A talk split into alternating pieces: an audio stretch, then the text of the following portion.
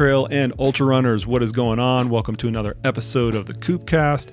As always, I'm your host, Coach Jason Koop, and on this episode of the podcast, I have a repeat offender and CTS coach, Corinne Malcolm.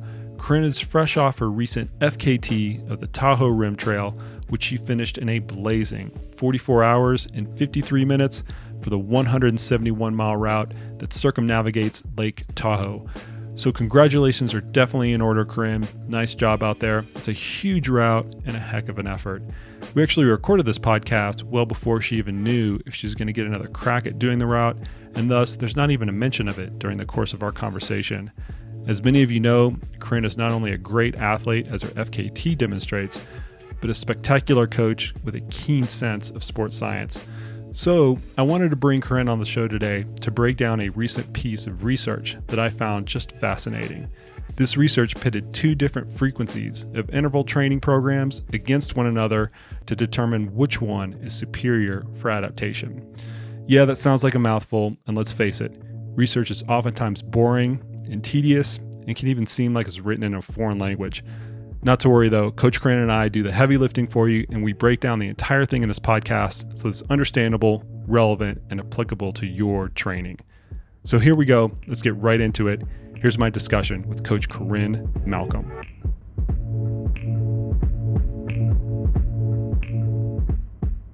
Let's get into it. So we're gonna we're gonna break this paper down. That's from the International Journal of Environmental Research and Public Health, which is a really weird journal for like sports performance to come from, but it's neither here nor there. Um, True. The, the title of the article is The Influence of Interval Training Frequency on Time Trial Performance in Elite Endurance Athletes. And it's out of this group from Norway. Uh, it's out of Bent Rønnestad's lab. And there's a lot of Norwegian names in here that I'm sure I'm going to uh, mispronounce. So I'm going to try to do the best I can. The lead author is Epstein Tonston and the secondary author is Johnny Hisdell. Um, but this lab, I think, relevant to the listeners out there, this lab is kind of notorious for two two things that are relative to this conversation. The first thing is they study a lot of cross country skiers. Being in Norway, they've got a that's their pool of athletes they have to work with. It makes all the sense in the world. And the second thing is they're really notorious for studying high intensity interval training and all of the different combinations and concoctions that that high intensity interval training can can contain. There's so much high intensity interval training like research coming out of this group and out of Norway in general. It's kind of hard to keep track of it. Yeah. it's they're they're what would we say they're pro, they're prolific. Prolific. Yeah, prolific. Prolific. And they study it all. They study like 30 second intervals, 3 minute intervals, medium length intervals, long intervals, and on and on and on and on. But I think that the salient point there is they they are very well versed in designing training interventions and designing studies to evaluate training interventions that can look at different types of high intensity interval protocols and are they effective in what they are supposed to do so this study specifically, what they wanted to do is they wanted to look at, as the as the title of the article uh, alludes to, they wanted to look at fre- the frequency of training in an ISO work setting, meaning the same amount of work is done across two groups of athletes, and see if that frequency actually makes a difference. And so the, the way that they did this is they got a group of cross country skiers, of course, because there's tens of thousands of them in Norway that they can find? I mean, there's got to be a lot of. Is that number even remotely correct, Corinne? You're you know more about this than I do. Oh, I don't know what the exact number would be, but yeah, they've got a lot of cross country skiers and a lot of um, biathletes, and this is pulling out of their like junior and U twenty three kind of elite pool. Yeah, so they found twenty of them, heavily dominated on the male side. I think there were two, there were one women, and there was one woman in each group. Divided them into two groups. One of the groups they called the low frequency group, the other one they called the high frequency group. And they did the exact same amount of training over a 12 week period, save for one small wrinkle. The majority of the, in that one small wrinkle is the majority of the interval work. So the majority of the interval work they, is what they're trying to test. And they essentially arranged it to where one group, the low frequency group, did two workouts per week And then the high frequency group did the exact same amount of work, but they just spread it out over four workouts per week. And the at the end of the 12 weeks, they measured their uh, an eight kilometer roller ski time trial, their VO2 max, and their uh, their VO2 at their is either their aerobic threshold or anaerobic threshold. Anyway, essentially essentially economy is what they're measuring. And in the high frequency group, so the group that had four workouts per week, there was no change across any of those. In the low frequency group, they improved their time trial performance and their exercise economy, but not their VO2 max, which kind of makes sense because they're really good athletes to start out with, like 67 VO2 max. So that's the overview.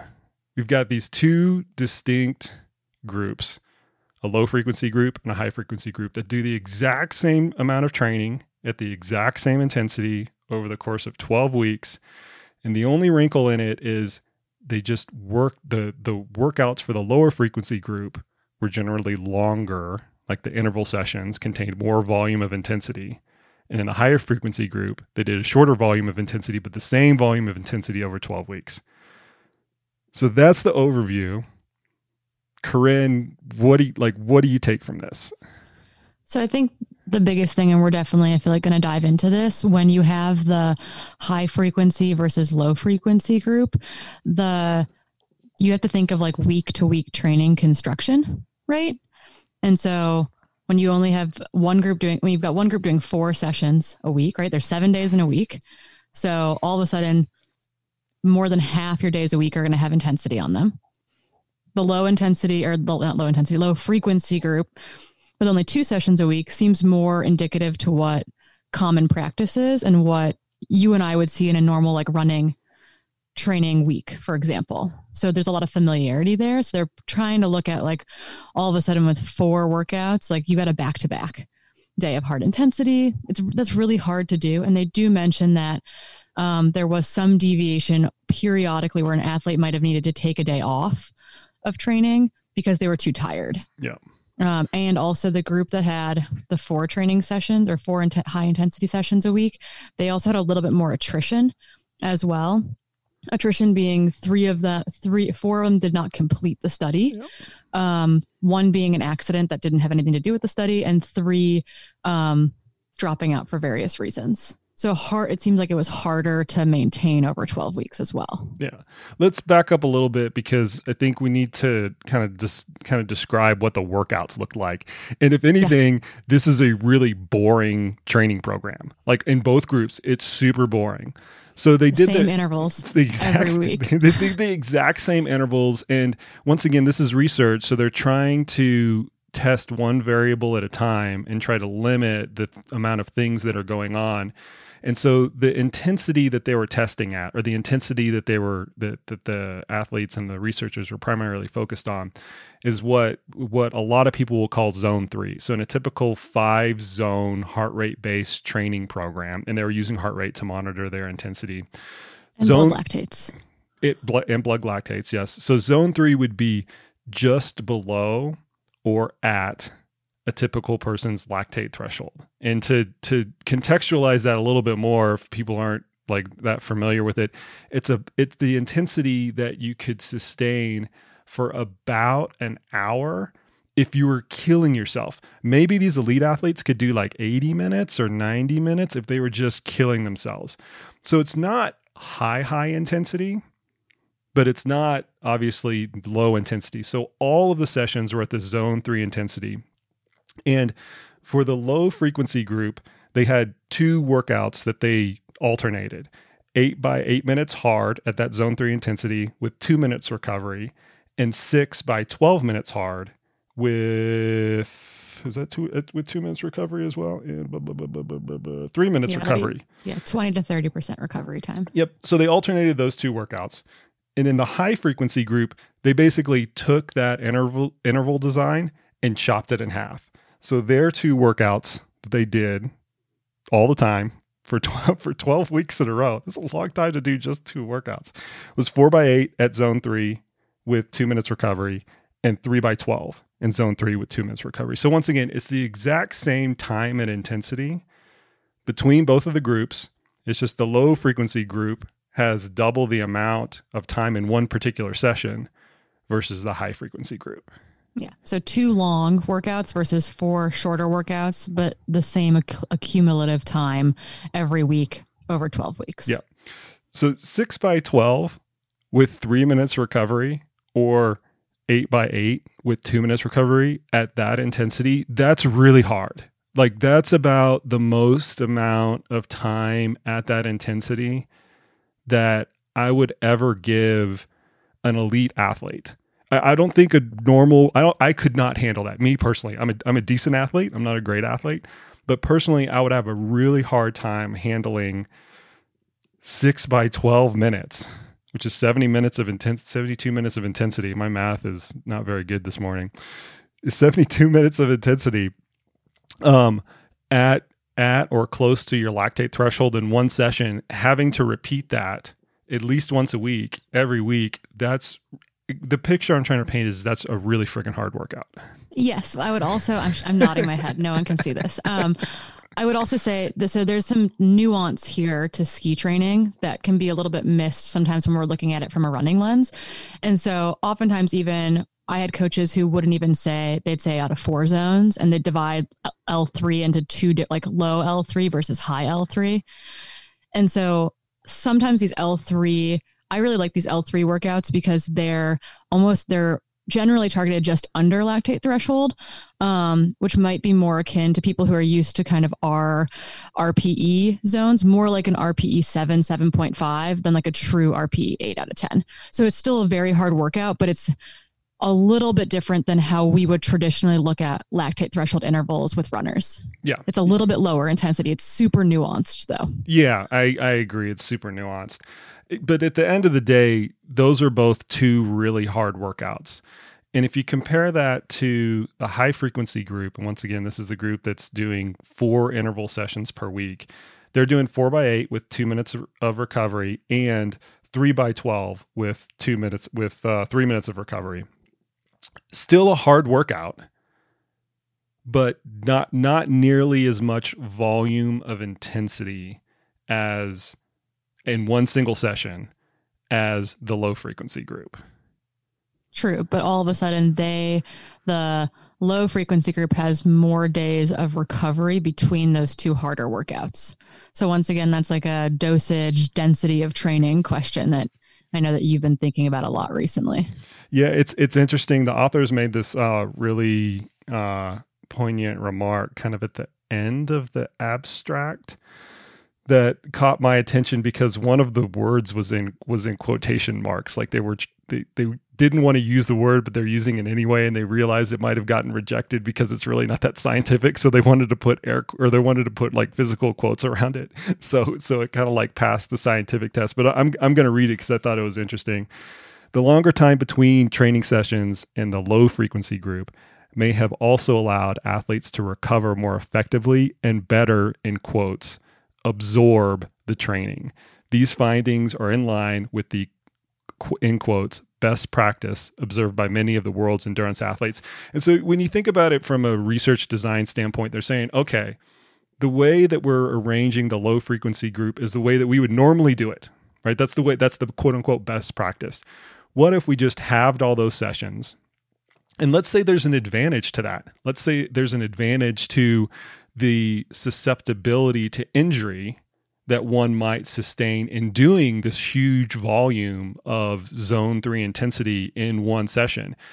If the outcomes of the low frequency group and the high frequency group are the same, you could theoretically say, okay, we need to do more of this high frequency type of training because the the the advantages as otherwise specified, particularly with injury risk or whatever, might be more advantageous, but that's in fact not what they found. They found that these best practices are kind of there for a reason almost. Yeah, and that's extra. I think that's extra curious because so this was done once again with skiers, and they also make it very clear that this intensity was also done skate roller skiing. So not not classic versus skate, not running versus skiing versus biking they also made sure that that was held constant. And every single one of these sessions was done on skate roller skis, which biomechanically, from like a stress, a structural stress standpoint, is going to be very different than if we had a runner go out and do six by 12 minutes. Yeah, and they're using heart rate to essentially get everybody into the into the right intensity. Um, and this the heart rate of the of this zone three intensity was right around let's see what it was it 82% 82% of max heart rate. Help me out with this yeah, one I think they said oh yeah here we go. 82 to 82 to 87% was kind of their tar- their target for any of these. 82 sorry 82 to 87% of max heart rate was the target for any of the interval sessions. So once again, it's hard, but it's not like lung burning, leg screaming type of hard. It's kind of a sustainable intensity and I've always viewed this type of intensity in particular I think I think that most endurance endur- most endurance intensities that we train at kind of hold the same theme. But this this research or this piece of research really accentuates this, where volume is the critical piece of overload, and you have to have a certain amount of exposure at a particular intensity in order to create that overload, which then the athlete can adapt from. And clearly, from the results of this, the higher frequency group who have about 32 to 36 minutes of exposure at that zone three intensity, albeit four times a week, but only 32 to 36 minutes in one particular session, that was not enough training stress to create to elicit an adaptation because they had enough time to do it. They did it for 12 weeks. Yeah, and so it's is it a combination of like obviously, and we've talked about that with at different intensities, the required load to make the like dose essentially to make a physiological adaptation. Like we've stressed the importance of that when it comes to interval math. But at the same time, too, it brings us back to this idea that they kind of tried to allude to in that abst and like the last sentence of that abstract of is it volume is it the volume of that um, one session or two sessions a week? Um, or is it their ability to actually adapt to the stress of the workout, um, given that they have more recovery or more easy days in between?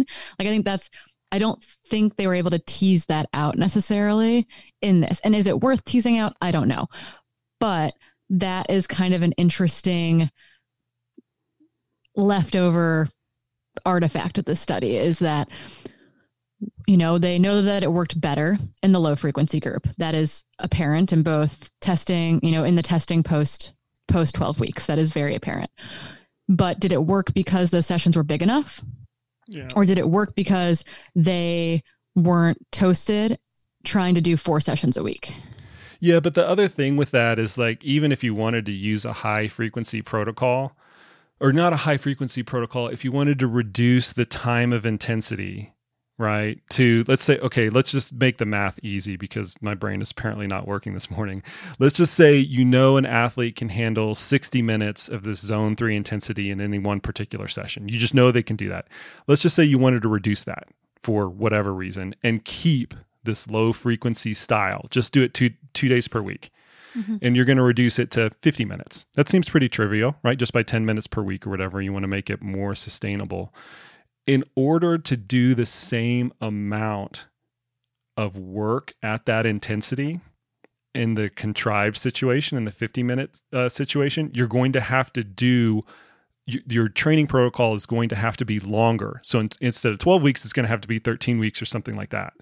So that that's the counter argument that i would say to well you can just reduce it and you don't know if it's the uh, if you don't know if it's the quote unquote absorption time frame because you already have the time frame set out that it's 12 weeks. Yeah, I mean that's that's true. That is part of the interval math, I guess. It's an efficiency thing, I Interesting. guess. It's an efficiency thing, right? Um I one of the things that I think is worth pointing out is the fact that these are elite athletes. These are really good athletes and training intervention studies are very good at pointing out what works good, what works better, and what works best with elite athletes because they they have to they require so they require such precise training in order to improve.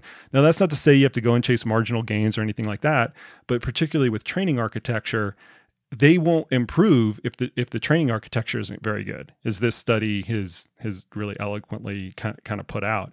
When we translate this to normal people right there still is a good better best so I'm going to give you my guess. No, actually, we'll do your guess first, Corinne, then I'll go my guess.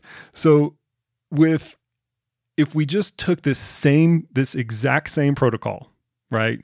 Low frequency group, high frequency group, but instead of these badass cross country skiers and biathletes that they had for this for this training session, and we just did it with some normal people, like your average athletes, Corinne.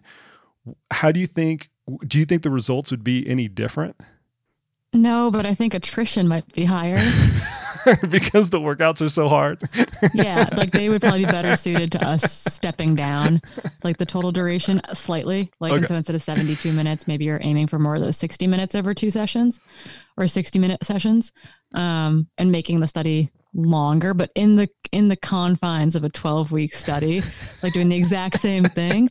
I think that, you know, in theory, the low frequency group should still do better but I think attrition's going to be super high. Okay, let's let's normalize it to let's let's make it to a normal person. So one of the, we know one of the big differences between elite athletes and regular athletes is the elite athletes can handle a larger volume of the same relative intensity. No matter how you describe that relative intensity, lactate threshold, a percentage of VO2 max, whatever. If you know, we take Eliud Kipchoge and we take me and we're running at the exact same relative intensity 80% of our VO2 max, 90% of our VO2 max threshold, however you want to do it, Eliud's going to be able to run for a longer period of time than I am, way longer. For so, sure. For sure. For for sure.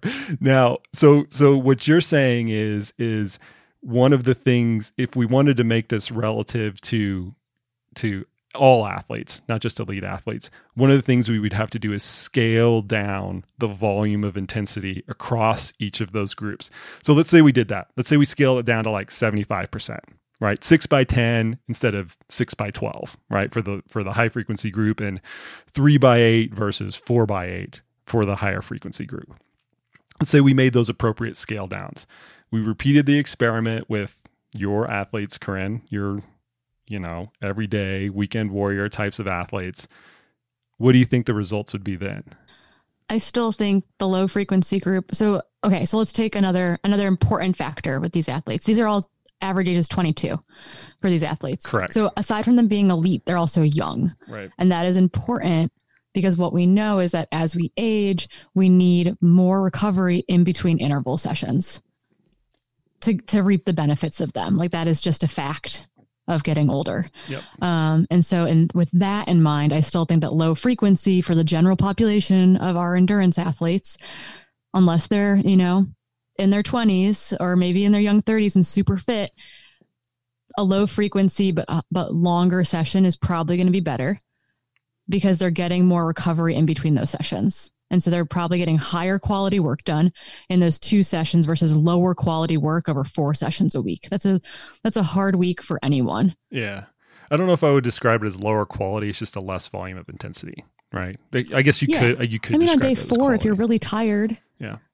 Well, in the in the real world, that actually might happen, right? Once again, these athletes are able to sustain the protocol because they're good if you have an athlete that's not as good, you're right. They actually might fade off in the 10th or 11th or 12th week because they've had so so much volume of intensity.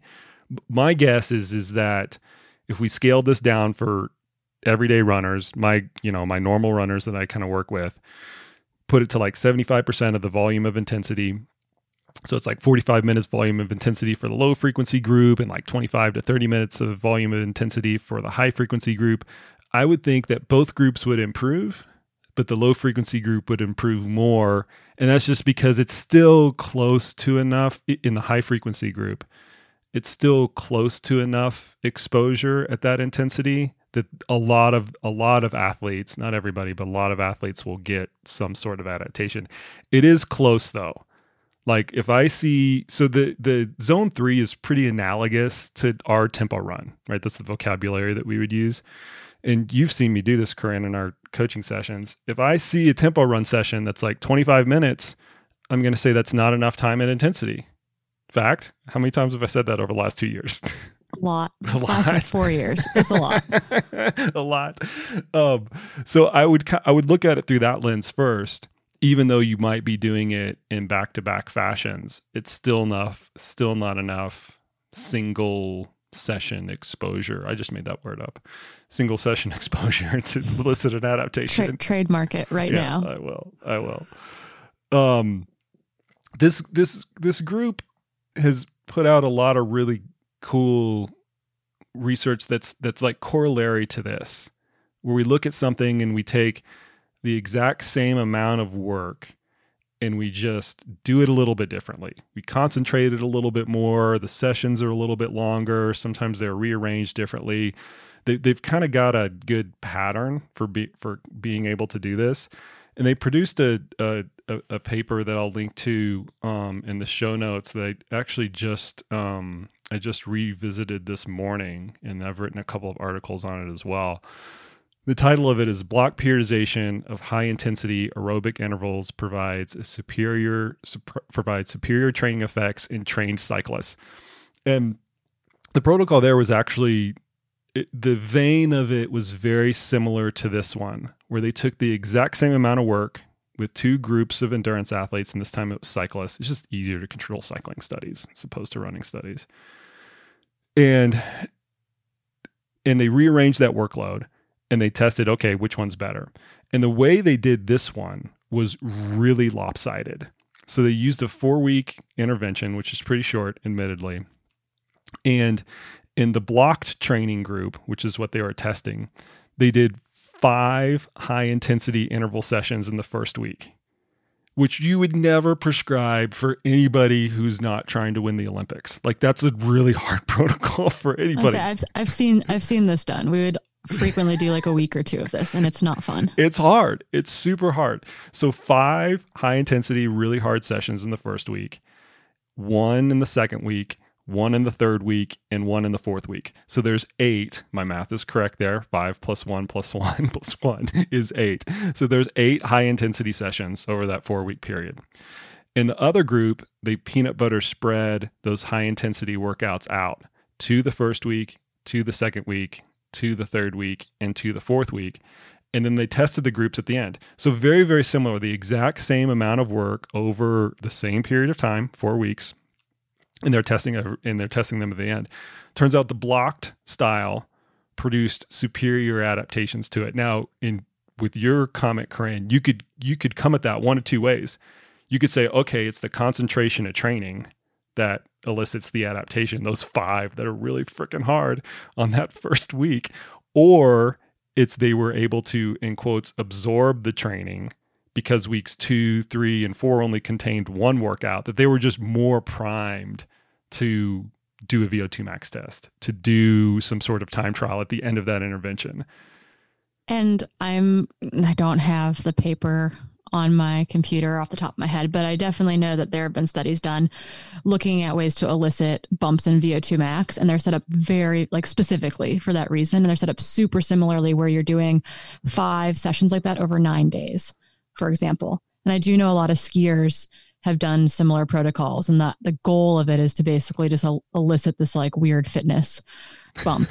But if we talk, if we look at no, but if we look at training like from that standpoint, that only works in a very short. Well, one with like very like very highly trained athletes. One, two, like that's not something that you can do chronically. This is like a very acute training camp situation where there is adequate recovery on the ta- like on the back end of this.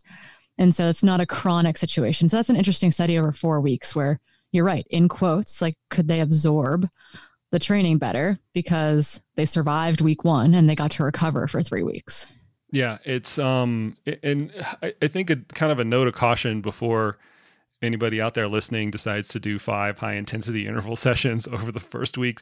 Once again, one of the one of the reasons that um, that these researchers use cross country skiers and cyclists in these studies is first off coming out of Norway they just have access to a lot of cross country skiers.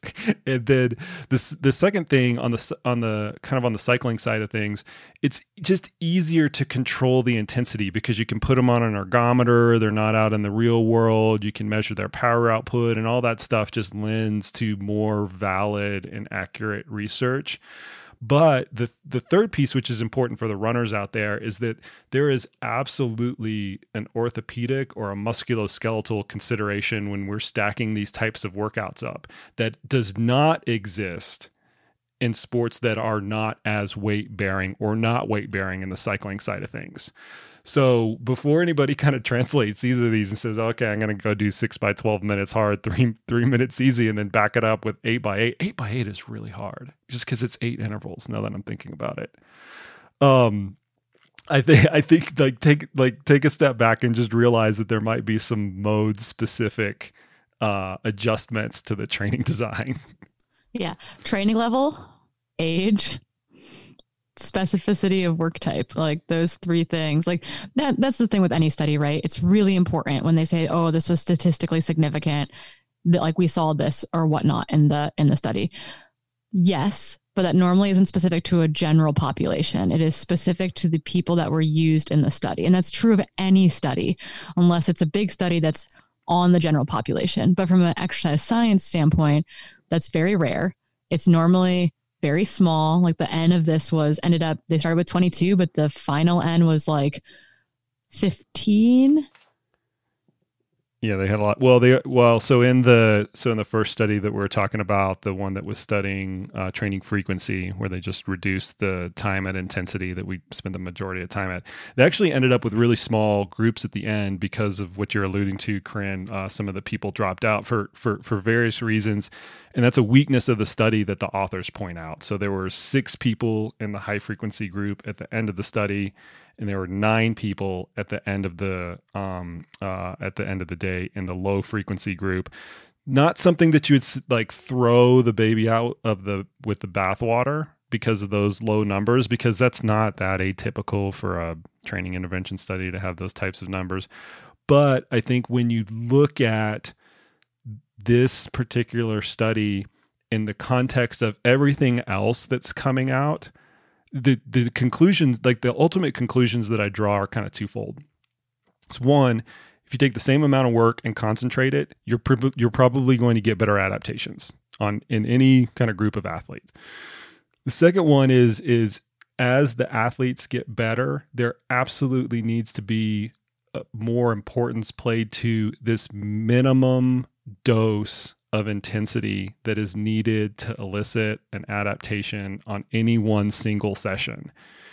And it's kind of the way that our workouts are designed reflect a lot of that a lot of that workout. So for a running interval workout, which is like VO2 max type of intensity, we try to get 12 minutes of time at intensity at the very minimum. For tempo work or zone 2 work, we try to get like 35 minutes time at intensity more if they're an elite athlete, but for a normal athlete, 35 minutes. If you're doing less than that, you're probably just spinning your wheels. But those two facets, the concentration facet or the density facet, and the minimum time of exposure at the intensity that's needed th- those are kind of the two critical takeaways that i'm that i'm drawing from this and kind of all the surrounding research in, in, in the orbit yeah, I would say that's an accurate summary of the study. And I would say that um, I like that they pointed this out as well is that they wanted to, in part, they were testing like, this is what we see athletes do. Is there a reason why it's effective? Right. Um, which I appreciate about a lot of sports science research is that oftentimes it's like, we see these athletes being successful doing it this way. Can we like backtrack and like make sure that the physiological um, adaptations or whatever we think you know is the the like steps of that make sense from a science standpoint. So it seems a little bit reverse compared to other fields, but I think that it's um, pretty common in sports science, and I like that they like play or they like acknowledge that in the study as well. Yeah, well, I, I mean, training training structure always evolves more quickly than the research can keep up with it because it's easy, right? I can decide tomorrow that I want to go and do 10 times the incline, right? Whatever convoluted thing that I think is efficacious, right? I, I could do that tomorrow. But to study 10 times the incline, but that might take two or three years if somebody wants to study the efficacy of that one particular training intervention. So athletes are always going to move faster than the researchers, and a lot of times you're right; it's validating what you know what the athletes have done for years. I got in a lot of trouble for saying that to my graduate advisor. Oh yeah.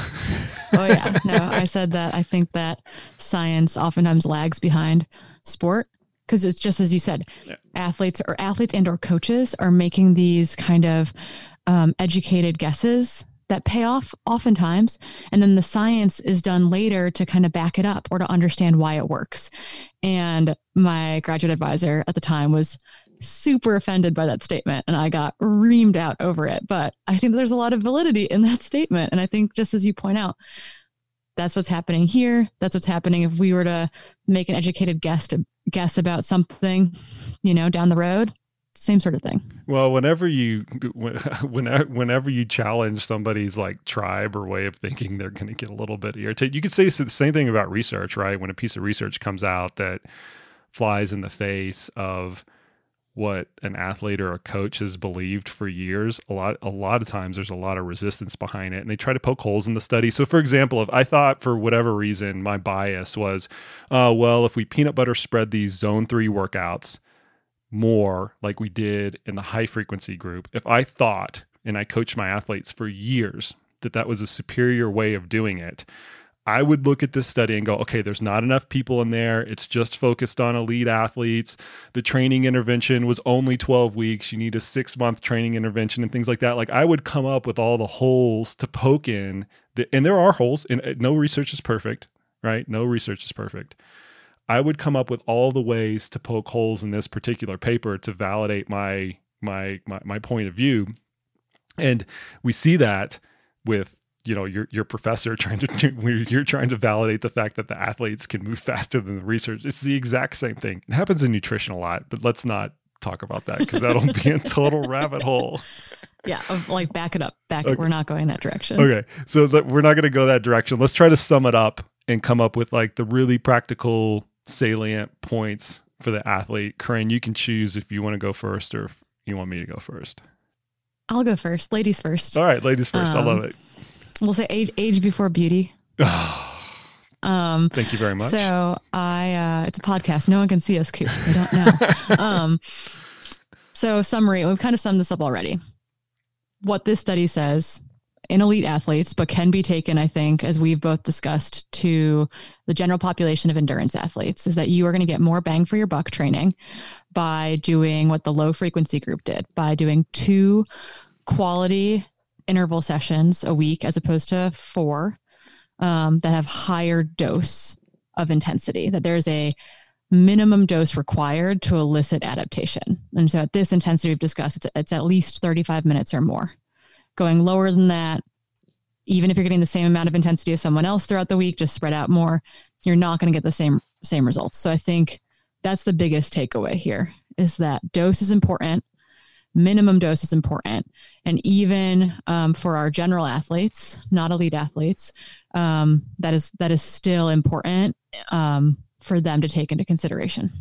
I'll back that up. So my my big my biggest thing is is yeah I, I agree with when you concentrate the same amount of load over the same amount of time onto one or two days per week, you're typically going to get a bigger adaptation. But honestly, my bigger my bigger thing is is just what you mentioned earlier is there's absolutely a minimum amount of time and intensity that you need to spend depending upon what you do, what you want to do. And these re, in this uh, subject group was elite athletes, and they're and they're doing a workout that's at zone three intensity. So the analog to that would be just below lactate threshold intensity if you're running, or we would call it tempo run. For a normal athlete, you, you need at least about 35 minutes of work for any one particular workout in order for that workout to make a darn. And I don't think it matters if you did four workouts per week or five workouts per week. I don't think that you'd get a really big adaptation with with that little. Let's just say we had an athlete that did 25 minutes of tempo run, which would be, a, that's a pretty common workout, right? Three by eight. That's not exactly 25 minutes, I know, but it's close. So we'll do three. We'll do three by eight, three by eight minutes on, four minutes easy. That workout is going to be at about that athlete's lactate threshold. And for a normal athlete, I would say even if they did four or five of those workouts per week, which would be hard, that would leave the athlete trashed. I don't know if I would want to do that. I think at the end of the day, if you did that for 12 weeks in a row, as they did with these uh, with these subjects, you're highly unlikely to get any sort of meaningful adaptation. And so you've done a shit ton of work with very little if any reward. So that that's the piece that's the biggest piece that I take out of this is this minimum time of exposure at a particular intensity and specific to this to this study that zone 3 tempo run lactate threshold and for no, any normal athlete it's at least 35 minutes and obviously for these elite athletes it's at least 38 minutes because that's the protocol that they were using. I mean it's probably 45 or 50 minutes for these types of elite athletes. So if you get that, you're on the right track. That that's that's the biggest thing is the time of exposure that I that I take away from this because clearly it's a lot of work with no reward. So do you want to summarize or add to that essentially like what you know we have three primary types of intervals that someone might be doing VO2 max, um, tempo, and steady state for example. Like what is the what are the minimum doses for those intensities? For yeah. people who are going to make up their own intervals and do their own interval math at home. Yeah, 100%. So, you, Corinne, as you alluded to, we use really simple workout vocabulary where we only have like five names for workouts and that's it. We don't call things like the Betty workout or the Susie workout or the Corinne workout or anything like that. We kind of we delineate them across intensities, and the the primary flavors are ru- from most intense to least intense are running intervals, which are in quotes VO2 max intensity. I know it's not exactly at VO2 max, but it's close to VO2 max intensity. Tempo run, which is close to lactate threshold intensity, and steady state run, which is the most ambiguous of all of the three. And it's really hard. I, I don't even want to describe that in this podcast. That's another three hour podcast right there, but it's less intense than tempo run. Let's put it that way, right, Corinne? Yes. okay. So to answer your question, the minimum amount of time and intensity for each one of those is at the VO, at VO2 max, which is running intervals, it's about 12 minutes. Maybe if you had a super entry level athlete do 10 minutes, they'll probably get some some kind of meaningful bump from it. But if you're aiming to improve VO2 max, or if you're doing a workout that is close to your VO2 max, you need at least 12 minutes of exposure. And so the way that that would look would be six by two minutes hard, two minutes easy, or six by two minutes hard, one minute easy, or th- or six by three minutes hard, three minutes easy for 18 minutes of exposure, some like something like that. You could you could also contrive the workout to be super short, which this research group does a lot, where they study like 45 seconds on, 15 seconds off, and then you accumulate you know 12 or 15 minutes and things like that. That's a way that you could design it. Absolutely can work.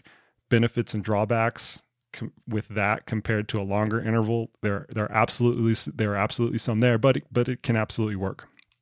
But the big thing is the time and intensity at that at that at that high intensity for running intervals, what we call it the minimum amount is 12 minutes. And I would say the maximum amount that you could do for a really good athlete, it's maybe 26 minutes or 28 minutes for like a really, really good athlete. And the reason I say it's the max, the reason the maximum gets, uh, or the way that we back into the maximum is that we are looking for an athlete to be able to sustain 90% of their VO2 max during like the second half of the interval. They need to eclipse 90% of their VO2 max in order for the for all of the adaptations to kick in.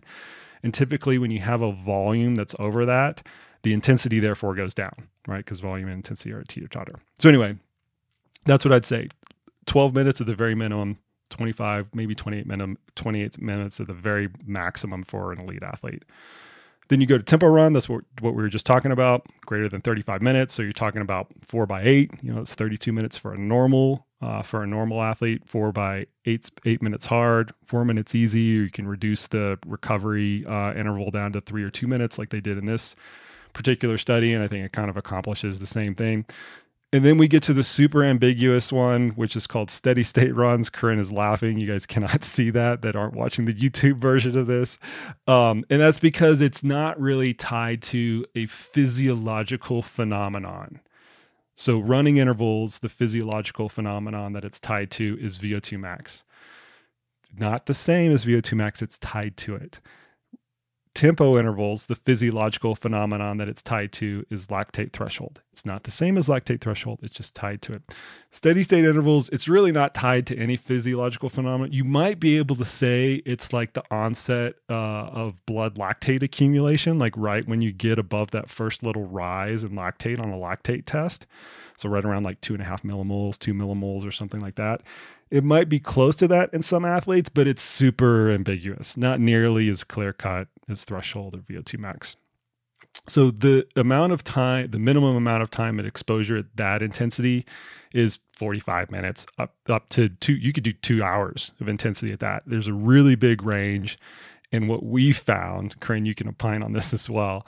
What we found is athletes have the hardest time wrapping their head around that particular intensity because it's so close to their normal endurance runs and it's not as hard as a tempo run. And so they're kind of in no no person's land from an intensity perspective. Yeah, it's a really kind of odd odd intensity to be at, but it's really practical and we use them I would say like skiers would call them natural intervals. Um, which is like you go for a long run and you have natural intervals, which means like you're running the uphill as opposed to hiking it, for example. And that could push you to tempo to like lactate threshold for sure, but um, it can kind of average out to more of a steady state style, um, or maybe aerobic threshold. I'm not sure if that would be kind of in that yeah. zone. Yeah. Um, that would be a kind of a good place for that to be. So yeah. it's an efficiency thing, I think, more than anything. Yeah, I think aerobic threshold or onset of blood lactate accumulation would be the closest physiological phenomenon to a steady state workout that I could really think of. But all those terms are so at that intensity, they're all kind of so fuzzy and it's harder to test for. So there's a method to our madness, is what we're saying. There's a reason why my athletes hate me. No, they don't. Maybe some of them do. I don't know. When I prescribe intervals the way I do, there's always there's always a method to the madness. I'm trying to elicit. You're trying to elicit a amount of time at a certain intensity that's tied to VO2 max or lactate threshold or aerobic threshold. Um, but the idea of making them fitter and faster and, you know, hopefully we get to race again and that becomes performance, you know, inducing as well, enhancing.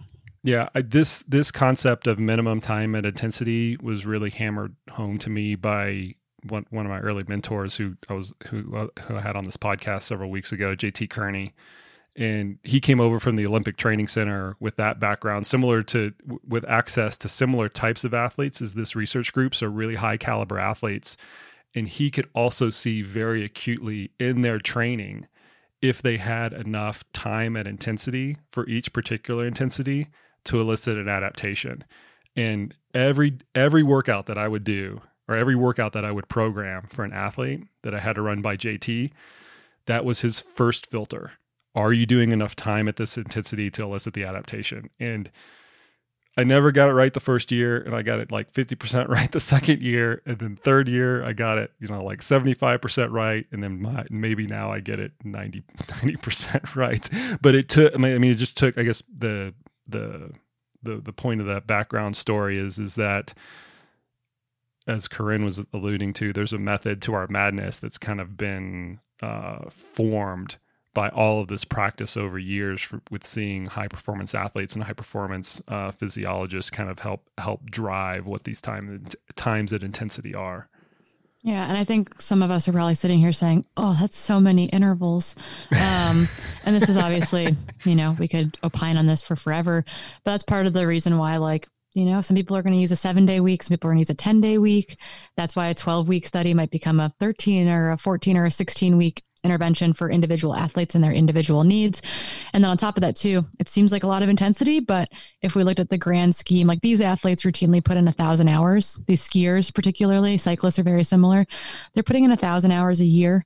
Potentially, I did that for years, 750 to 1,000 hours. It's a lot of training time. So, even though they're doing this much intensity, they're doing a ton of very low, very easy intensity in conjunction with this. And so it's kind of interesting when you look at the the how much this feels like a ton of intensity, but then when you look at the big picture of how much training they're doing, it's actually a very small amount of their like total cumulative hours every year of training. Yeah, the the denominator is really big. If you put the if you put the time at intensity on the numerator and the total time on the denominator, the denominator is really big. Partly because they're elite athletes and they have a lot of time to train. And for cross country skiers, they've they I'm going to make a statement and probably regret it, but they very rarely get overuse injuries, like musculoskeletal types of overuse injuries, compared to runners. There, I saved that statement at the very end. at least compared to runners, they so they can do these super high volumes, and there's not as big of a consequence. Yeah, and part of that too, like, and I think you know, cycling is a little different in this sense that cyclists primarily ride bikes, right? They they don't do a ton of cross training, skiing. Cyclists only ride bikes. cyclists no, but I'm saying like bikes. skiers are, and this is like from coming from a ski background, from you know being part of that world. Skiers are like the world's best cross trainers. Obviously, they do a ton of roller skiing, and I'm so glad I never have to roller ski ever again. And they do obviously a ton of time on snow skiing as well, but they also ride, they also bike, they also run and hike.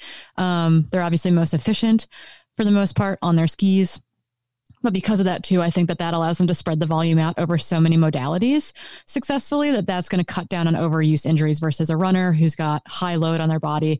Plus, they're primarily running, and cyclists who have no load on their body, but because they move in one plane, so much like they potentially are more risk maybe for some overuse stuff than than skiers are skiers yep. are just a weird fun breed of humans. Fun breed of humans. I love it. That i mean the what you're alluding to the musculoskeletal risk for runners that honestly is the biggest piece of valid pushback whenever i present these training concepts of uh, concentrate your training or do block style training or kind of whatever. That's the biggest piece of, of valid pushback is that cross country skiing and cycling, which these uh, studies are typically done on, is not running, and there's a musculoskeletal or an orthopedic consideration for running. I get it. I told, and that, and that's why I say I would not do the exact same intervention, but there's a way that you can do it and mitigate that orthopedic risk. You can do the intervals uphill. You can give it a little bit more spacing. The themes reign true because it's a it's an endurance sport, it's an aerobic sport, and the adaptation is going to be very similar. The themes reign true, but the specific way that you apply them would be a little bit different. And so let's just take this for an example, right? The, one, of the, one of the key workouts that we are focusing on is six by 12 with three minutes recovery. And I mentioned that I would, I would not prescribe, I probably wouldn't, pres- I don't think I've ever prescribed that for any, even an elite trail uh, mountain ultra runner, that much time and intensity. So automatically off the bat, I'm skimming some of that time and time of intensity. Maybe it's like 65 minutes or 70 minutes, and maybe but there's a you'd, you'd prescribe six by 10 minutes, similar yeah, but different. But I'd also give them a little bit of recovery. Yeah, five, like five, like fifty percent recovery versus twenty to thirty percent recovery. Yeah, and, I, and once again, that that might be skinning the cat too you know, or slicing the hair too fine. What analogy did I want to use? of uh, that that might be like too small of like a like a difference to really you know to really to really make any sort of meaningful impact. But my point is is the themes from other sports from other endurance sports that we see in the research can absolutely reign reign true and ring true in running but you do need to consider whatever the sport specific mode, whatever nuances there are in the sport specific modality. And I think when we're applying non weight bearing sports or not as weight bearing sports to running, the thing is, is spacing the workouts out maybe a little bit more, or, or and maybe taking a little bit of vol of overall volume, time, time and intensity, or overall volume off of the table because of the uh, risk of musculoskeletal injury. Yeah, which makes sense just because the overall training volume on a yearly basis for a cyclist or a skier is going to be significantly higher than that of a runner, just from an hours standpoint, yeah, by a lot. By a lot, because they they'll just get hurt. The runner will just get hurt. Yeah. All right. We kicked this around enough, Corinne. That was really fun.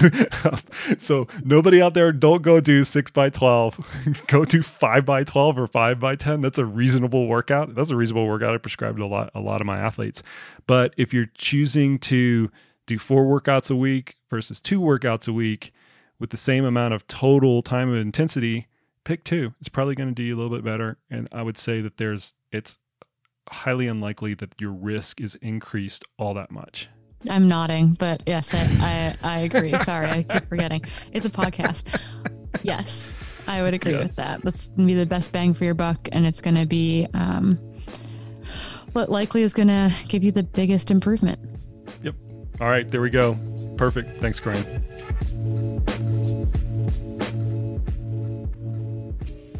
And there you have it. There you go. Much thanks to Corinne for coming on the podcast today and nerding out with me on this particular paper. What did you guys think about the format? It was a new one. Uh, I liked it a lot. I thought there was a lot of actionable information that any of the listeners out there can really apply to their training tomorrow or even later in the week. But you guys let me know what you think about it. You can hit me up on social media. I always appreciate all of that feedback. And if a coach like Corinne or any one of our CTS coaches is a good match for you and you think that can help you with your performance, maybe you've got a really cool event lined up next year that you're really psyched about. If you think that one of our coaches could help you get closer to your goals, we would love to have you on board as a CTS athlete.